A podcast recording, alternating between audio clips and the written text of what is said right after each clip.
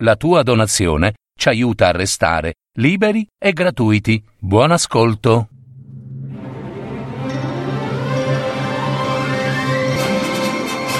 Fiabe, favole, racconti, leggende. Adattamento e messa in voce di Gaetano Marino. www.paroledistorie.net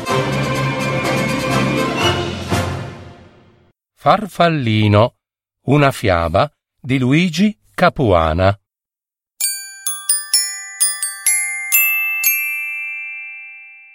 C'era una volta un contadino che dietro la sua casetta aveva un piccolo orto. Vi coltivava cavoli, lattughe, sedani e cipolle. Sua moglie lavorava quanto lui, filava, tesseva, cuciva, e di quel che tutte e due guadagnavano non spendevano neppure la metà pensavano all'avvenire della loro unica figliuola, che cresceva bella e buona e aveva sette anni. La bambina passava molte ore della giornata nell'orto, dove, in un cantuccio, coltivava dei fiori. Un giorno, mentre la bambina parlava col babbo o con la mamma, le parve di sentirsi chiamare dall'orto. Vengo, vengo, rispose la bambina e corse all'orto, ma subito tornò dai suoi genitori. Chi ti ha chiamato? domandò il babbo. Ah, non so, non ho trovato nessuno. E la voce veniva dall'orto? Sì. Ah, deve essere uno scherzo di qualche vicino. Il padre allora si mise a sorvegliare con un grosso bastone in mano. La chiamata avveniva sempre poco prima di mezzogiorno. Ed ecco la bambina correre di nuovo verso l'orto. Vengo, vengo. Ma non ti ha chiamato nessuno, disse il padre. Sì, babbo, due volte. Ah, ti è sembrato, forse. Difatti il padre non aveva sentito niente. Così andò per parecchie volte. Il padre e la madre ne erano impensieriti, tant'è che vollero consultare un vecchio stregone. La nostra bambina si sente chiamare dall'orto. Accorre e non trova nessuno. Che può essere? Che significa? Oh, non dovete preoccuparvi. Sentirsi chiamare vuol dire grande, grande fortuna. Marito e moglie, saputa la risposta, furono contenti. Intanto la bambina, come ogni mattina, era andata nell'orto di buon'ora per innaffiare una pianta di rose carica di boccioli, qualcuno dei quali cominciava ad aprirsi e su un ramo di foglie vide un bruco, grosso quanto il mignolo delle sue mani, che passeggiava da una foglia all'altra, allungandosi, rizzando la testa e muovendola quasi per guardare attorno. Era di colore verde scuro, con puntini rossi e gialli lungo i fianchi e la schiena. Il ramo delle foglie si piegava sotto il suo peso. Ella non aveva mai visto un bruco simile. Babbo, Babbo, guarda che bel bruco! Il contadino stava per dargli un colpo con la mano per farlo cascare giù e calpestarlo. No, no, no, no, babbo, no, ti prego, voglio allevarlo. Ma i bruchi non si allevano. E io voglio allevarlo lo stesso. Mamma, vieni a vedere anche te. Che bel bruco. Il padre e la madre Si guardarono, si strinsero nelle spalle e il padre rispose D'accordo, lo alleverai, ma bada, i bruchi vivono poco, perché poi si trasformano in farfalla. Bene, allora alleverò poi una farfalla. Neppure le farfalle si allevano, scappano, bambina mia, volano e non si lasciano afferrare. Oh, ma io ci proverò. E così la bambina stava intere giornate a osservare il bruco, a sorvegliarlo mentre andava da un ramo all'altro e gli parlava come se potesse capirla. Bruchino mio, non te ne andare, ti prego. Ma i movimenti del bruco diventavano sempre più lenti. La sua pelle si corrugava finché si sistemò su un ramo ricco di foglie. Sai, babbo, che fa? Si lega con un filo. E beh, sta per formare la crisalide. E quando la bambina si accorse che la pelle secca del bruco era cascata per terra e che sul ramo era rimasto legato da parecchi fili attorno il guscio duro della crisalide, fu presa da grande impazienza. Voleva vedere uscire fuori la farfalla. Finalmente, una mattina, trovò che la farfalla aveva già bucato la crisalide tentava di liberarsi dell'involucro. Su, su, farfallino mio, su, su. Le era venuto quel nome e continuava a chiamarlo così, farfallino. E farfallino si sforzava a rizzare le antenne del capo e distendere le ali umide che a poco a poco si spiegavano per asciugarsi all'aria aperta. Impaziente, la bambina scosse con gran delicatezza il ramo su cui Farfallino era posato, se lo fece cadere sulla palma di una mano e lo portò subito al sole perché distendesse e facesse asciugare le sue ali. E non sospettava che, appena in condizioni di volare, Farfallino potesse volar via. E difatti volò via. La bambina gridò, allungò una mano per afferrarlo, ma Farfallino era già lontano. Faceva il giro dell'orto, si posava su una pianta, sfiorava col volo i cesti di lattuga e dei cavoli, risaliva in su e volteggiava, volteggiava, senza curarsi della bambina che gli correva dietro per afferrarlo e gli gridava Farfallino, farfallino mio, fermati.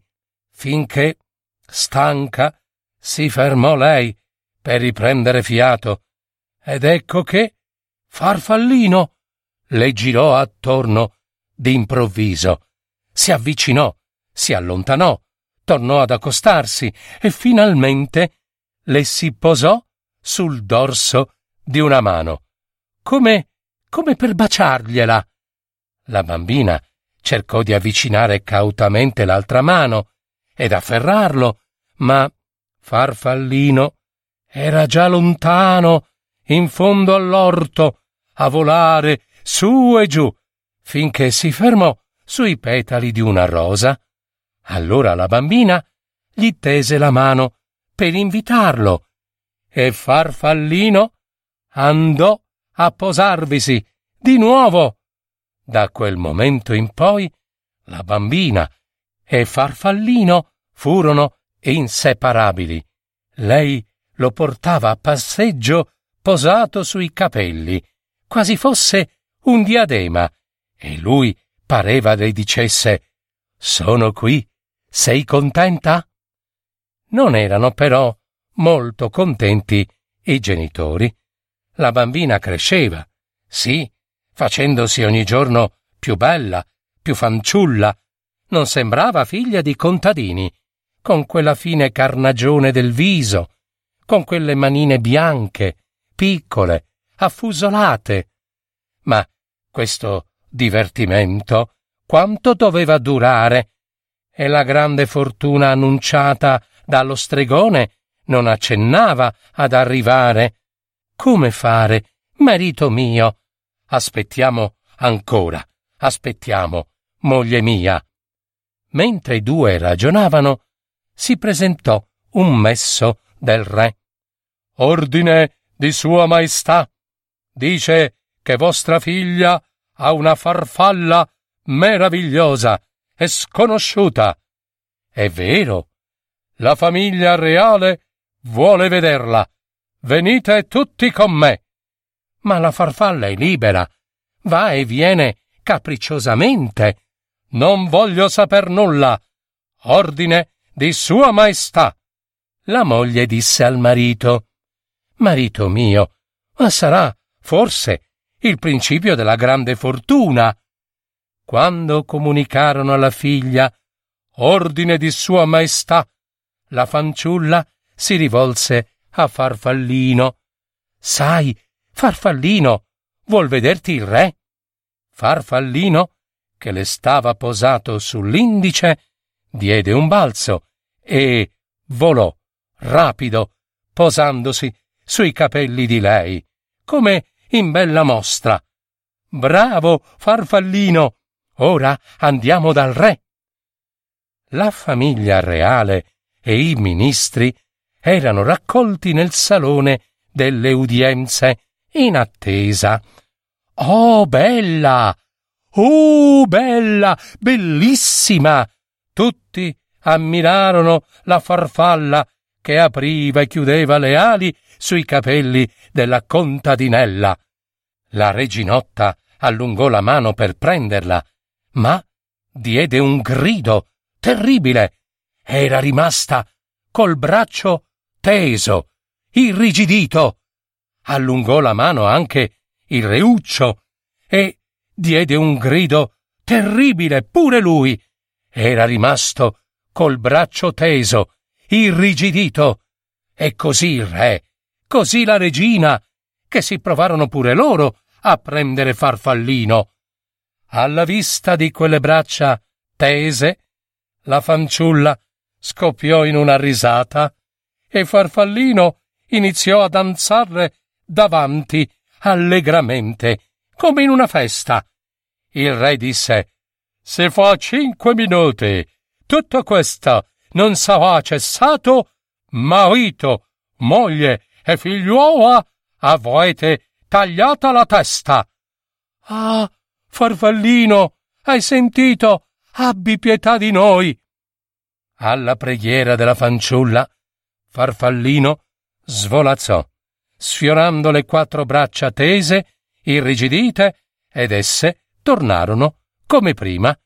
Il reuccio e la reginotta, però, cominciarono a strillare, a battere i piedi, capricciosi. Vogliamo la farfalla! Vogliamo la farfalla! Ma che? Che non è? Guarda qua, cerca là. Farfallino era sparito. E il re, che si credeva preso in giro da quei contadini, ordinò stiano in cavocere a pane e acqua finché la farfalla non torna. Marito e moglie, quasi al buio, in quella fetida cella, si lamentarono piangendo. Ecco la gran fortuna che doveva toccarci. Non avevano finito di parlare, che la stanza si illuminò. Si videro pareti e pavimento di marmo finissimo. Nel centro stava una tavola apparecchiata con vivande fumanti. In un angolo la fanciulla diceva sottovoce parole affettuose a Farfallino. Dopo che ebbero allegramente desinato, la luce scomparve. Pareti e pavimento tornarono come prima, ma il carceriere entrato con la lanterna in mano per l'ispezione, fu meravigliato non solamente di trovare intatti il pane e l'acqua destinati ai prigionieri, ma di scoprire in un angolo ossa di pollo, croste di pane bianchissimo, bucce di frutta e briciole di torta. Rapido il carceriere corse ad avvertire il re. Il re trovò marito e moglie e figliuola stesi per terra, addormentati, se non che nella cella si sentiva un profumo soave di fiori. Tornò indietro, senza svegliarli, e disse alla regina Mia regina consorte, ci troviamo davanti a un mistero grande. Se sentiste che o dove c'è in quella cella, rimarreste incantata. Ho paura, ho paura di attirarmi addosso qualche malanno, tenendo ancora in carcere quei tre. Sempre pauroso, maestà. Dite piuttosto prudente, prudente. Dovrà vincerla, dunque, quella contadinaccia? Eh? Dovrà vincerla? Non sia mai. E il Reuccio e la Reginotta non dovranno neppur vedere il famoso farfallino? Eh, ce, ce n'è tanti per i prati, mia Regina, ma non sono quello. Ma tentate voi, Regina, per la farfalla. Se riuscite, tanto meglio. La ragazza venne condotta al cospetto della regina. Ehi tu, dov'è farfallino? È andato via per i fatti suoi, maestà. È ammaestato? Si è ammaestrato da sé, maestà. Te lo scambierei con un bel marito, un sergente delle guardie. Oh, ho qualcosa di meglio in vista, maestà. Ho un capitano delle guardie, giovane e bello anch'esso. Ho qualcosa di meglio in vista, maestà. La regina, spazientita, disse O che vorresti per marito? Il reuccio? Ho qualcosa di meglio in vista, maestà. La regina non si contenne più e levò la mano per darle uno schiaffo, ma a mezza strada la mano della regina si staccò dal polso e andò a cadere in un angolo della stanza. La regina, allibita, atterrita, vide la ragazza chinarsi, raccogliere la mano, ungerla nel punto dell'attacco con un po' di saliva e riunirla al polso stesso della regina, come se niente fosse stato. Ah, ti darò anche il reuccio. Ah, fanciulla! esclamò in un impeto di gratitudine la regina. Grazie, maestà. Ho qualcosa di meglio in vista, maestà. La regina, mortificata, non fiatò più e disse al re Sì, forse è meglio scarcerare quei tre. Tornati a casa, la fanciulla credette di trovare nell'orto Farfallino, che da due giorni non si faceva vedere. Ne passarono otto, ne passarono dieci, e di Farfallino nessuna notizia. La ragazza piangeva, rifiutava di prender cibo, andava a letto e non riusciva a chiudere occhio. Padre e madre se la vedevano dimagrire, pallida, muta, e il padre minacciava se lo trovo con una manata lo accoppo. Ma no, poverino, a chissà che gli è accaduto, povero farfallino, disse la moglie, e tornarono a consultare lo stregone. Ah, signor stregone, ci avete ingannati. La grande fortuna, eh? La grande fortuna, dov'è? Spesso, cari miei, quel che ci pare una disgrazia e una fortuna. Che ne possiamo sapere? Eh? Tenetelo a mente, sempre. Ma la ragazza continuava a piangere, rifiutava di prender cibo, andava a letto e non riusciva a chiudere occhio. Una mattina, ahimè, fu trovata stesa nel lettuccio, bianca bianca, con le braccia conserte sul seno. Pareva placidamente addormentata, ma era morta, morta, e sul suo corpicino irrigidito si vedeva straluccicare da capo ai piedi un lieve strato delle impalpabili scaglie delle ali di farfallino, pareva quasi polvere d'oro, di diamanti, di ametiste, di smeraldi, di rubini. Marito e moglie piangevano, zitti zitti, confortandosi con le parole dello stregone. Spesso quel che ci pare una disgrazia è una fortuna. Che ne possiamo sapere? Che ne possiamo sapere? Stretta la foglia, larga è la via, ogni disgrazia, che fortuna sia.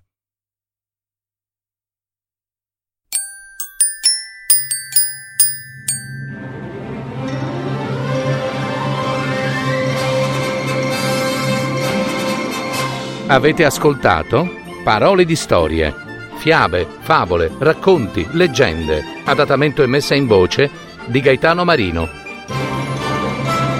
www.paroledistorie.net